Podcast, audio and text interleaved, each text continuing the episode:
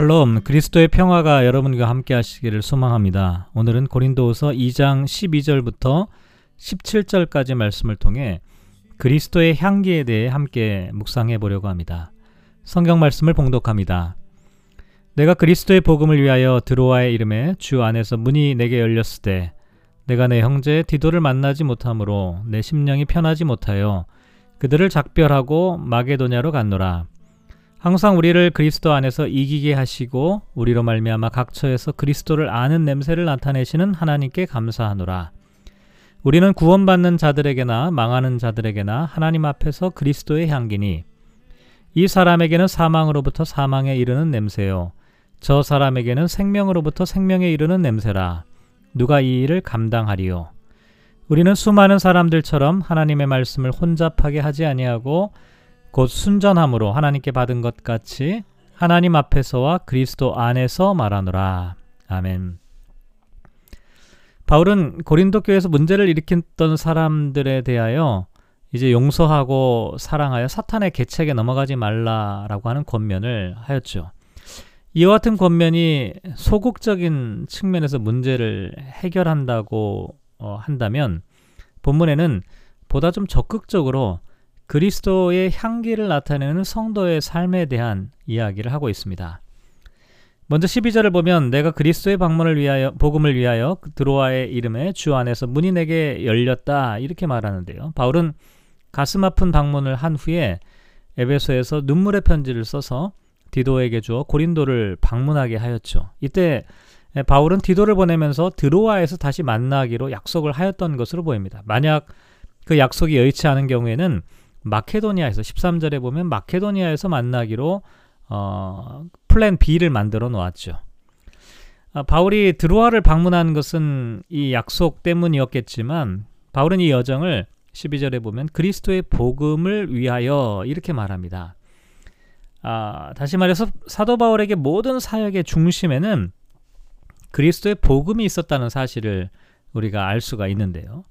물론 계획했던 대로 디도를 만나지는 못했습니다. 그래서 마케도냐로 떠날, 떠날 수밖에 없어서 13절에 보면 심령이 편하지 못했다 이렇게 고백을 하고 있습니다. 하지만 그럼에도 불구하고 바울은 항상 우리를 그리스도 안에서 이기게 하시고 우리로 말미암아 각처에서 그리스도를 아는 냄새를 나타내시는 하나님께 감사한다 이렇게 말합니다.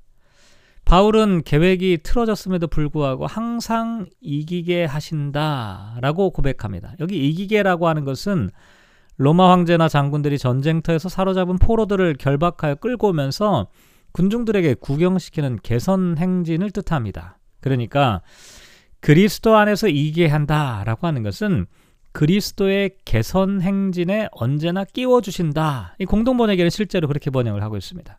결국 그리스도인들은 어떠한 상황 가운데서도 그리스도의 개선 행진에 참여하는 병사들처럼 살아가는 것, 살아가게 되는데요. 이것은 오직 하나님의 은혜로만 가능한 일이고 또 그리스도의 개선 행진에 참여하는 병사들이기 때문에 반드시 승리할 수밖에 없다라고 말하고 있는 것입니다.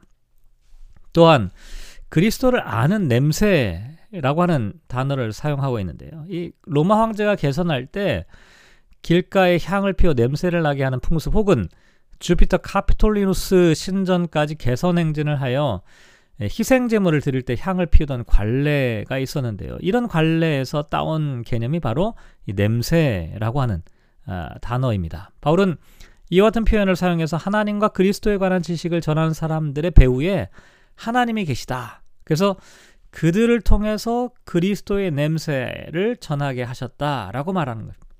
또 바울은 15절에서는 냄새라는 표현과 함께 이 향기, 뭐 향기와 냄새는 어, 어원의 어원상으로 볼 때는 거의 비슷한 뜻을 갖고 있는데요. 이 향기라고 하는 표현의 강조점은 구약에서 희생 제사와 연관되어 있습니다. 창세기 8장 21절에 보면 여호와께서 그 향기를 받으신다라고 하는 표현이 나와 있고요. 또 출애굽기 29장 19절에도 아 18절에도 향기로운 냄새라고 말합니다. 바울은 복음을 전파하는 삶은 하나님이 기뻐하시는 거룩한 산 제물로 드리는 희생 제사와 같다라고 생각하였죠. 그래서 어, 사람들에게 배척과 핍박을 당하고 많은 고난을 당하는 상황 가운데서도 그리스도인은 그리스도의 향기를 전하는 사명으로 살아간다. 이렇게 말하는 것입니다.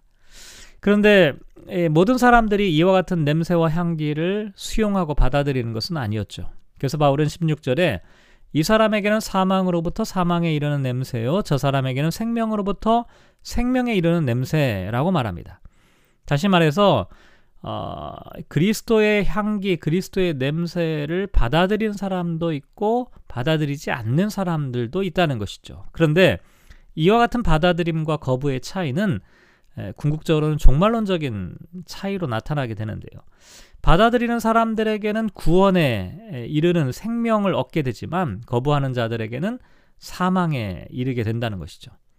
하나의 향기인 바울의 메시지 복음이 어떤 사람에게는 죽음의 악취처럼 느껴지지만 어떤 사람에게는 생명의 향기가 된다고 말합니다. 그래서 무엇보다도 중요한 것은 이 복음을 전하는 사람들이 온전한 복음을 전하는 것이 중요한데요. 17절에 보면 우리는 수많은 사람들처럼 하나님의 말씀을 혼잡하게 하지 아니하고 곧 순전함으로 하나님께 받은 것 같이 하나님 앞에서와 그리스도 안에서 말한다라고 말합니다. 혼잡하게라고 하는 단어는 어, 시장에서 장사를 하는 사람이 제일 좋은 과일을 맨 위에 놓아서 마치 모든 과일이 좋은 것처럼 판매하는 그런 모습이나 혹은 포도주에 물을 타서 양을 많게 해서 질 낮은 포도주를 판매하는 예, 그와 같은 행동을 가리키는 표현입니다. 그래서 혼잡하게 한다라고 하는 것은 거짓 전도자들, 전도자들이 하나님의 말씀을 전파하면서 개인의 사사로운 이익을 도모하거나 아니면 하나님의 말씀의 질을 떨어뜨리는 왜곡되는 예, 그런 모습들을 나타내죠. 실제로 이와 같은 표현들은 플라톤이 소피스트를 가리켜서 자기들의 지적 상품을 돈으로 파는 자들이라고 비판했던 것과 매우 유사한 것이라고 할 수가 있습니다. 당시 거짓 사도들이 하나님의 말씀을 상품처럼 팔아서 자신들의 사사로운 이익을 추구하고 그렇게 해서 하나님의 말씀을 형편없는 것으로 만들어버리는 그와 같은 행위가 바로 혼잡하게 하는 것이다 라고 말하는 것이죠. 하지만 이와 다르게 바울은 순전함으로 하였다 이렇게 말하죠. 거짓 전도자들이 하나님의 말씀을 자의적으로 해석하고 사람들에게 인기를 얻으려고 하였던 것과는, 대조적으로 바울은 자기가 행하는 능력의 근원이 자신의 것이라고 생각하지도 않았고 오직 하나님으로부터 받은 능력과 말씀만을 전하였다는 것이죠. 그래서 바울의 모든 선교 행위는 복음을 전하는 이 모든 과정은 하나님 앞에서와 그리스도 안에서 한 것이기 때문에 조금도 개인의 이익이나 사심이 개입되어 있지 않은 순전한 것이다 라고 고백을 하고 있는 것입니다. 오늘 말씀을 묵상하며 우리가 이렇게 기도하면 어떨까요? 언제나 그리스도 안에서 승리하게 하시는 주님을 찬양하게 하소서. 그리스도를 아는 냄새를 나타내는 사람이 되게 하소서. 하나님의 말씀을 혼잡하게 하는 사람이 되지 않게 하소서. 순전함으로 하나님께 받은 것을 전하는 사람이 되게 하소서. 오늘 우리가 말씀을 묵상하며 살아가는 삶 가운데 이와 같은 순전함이 있었으면 좋겠습니다. 아, 사람들이 저마다 하나님의 말씀을 이용하고 사용하죠. 아, 그런데 하나님의 말씀에 사로잡혀서 하나님의 말씀을 순전하게 전하는 것이 수많은 말씀의 홍수 가운데 참된 말씀이 우리에게 요구되는 시대가 아닌가 생각해 봅니다. 오늘 그리스도의 향기로 하나님을 아는 냄새를 피우는 하나님의 사람들로 살아가시기를 주님의 이름으로 축복합니다.